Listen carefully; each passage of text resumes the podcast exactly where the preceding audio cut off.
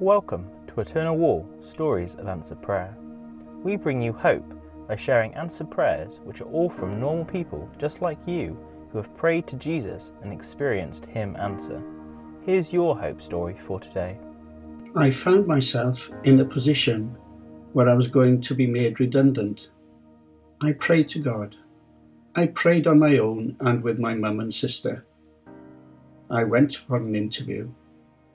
The Lord showed me a vision of two closed doors and an open one. The two managers that interviewed me both offered me jobs. I told them I had another interview at the end of the week.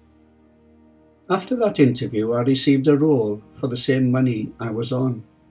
All travel expenses paid and the flexibility to work from home. I praise God for answering my prayer.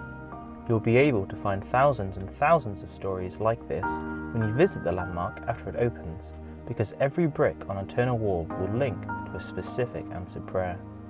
Find out more about this incredible project by searching Eternal Wall and join us to make hope visible by sharing your own answer prayer at eternalwall.org.uk forward slash testimony.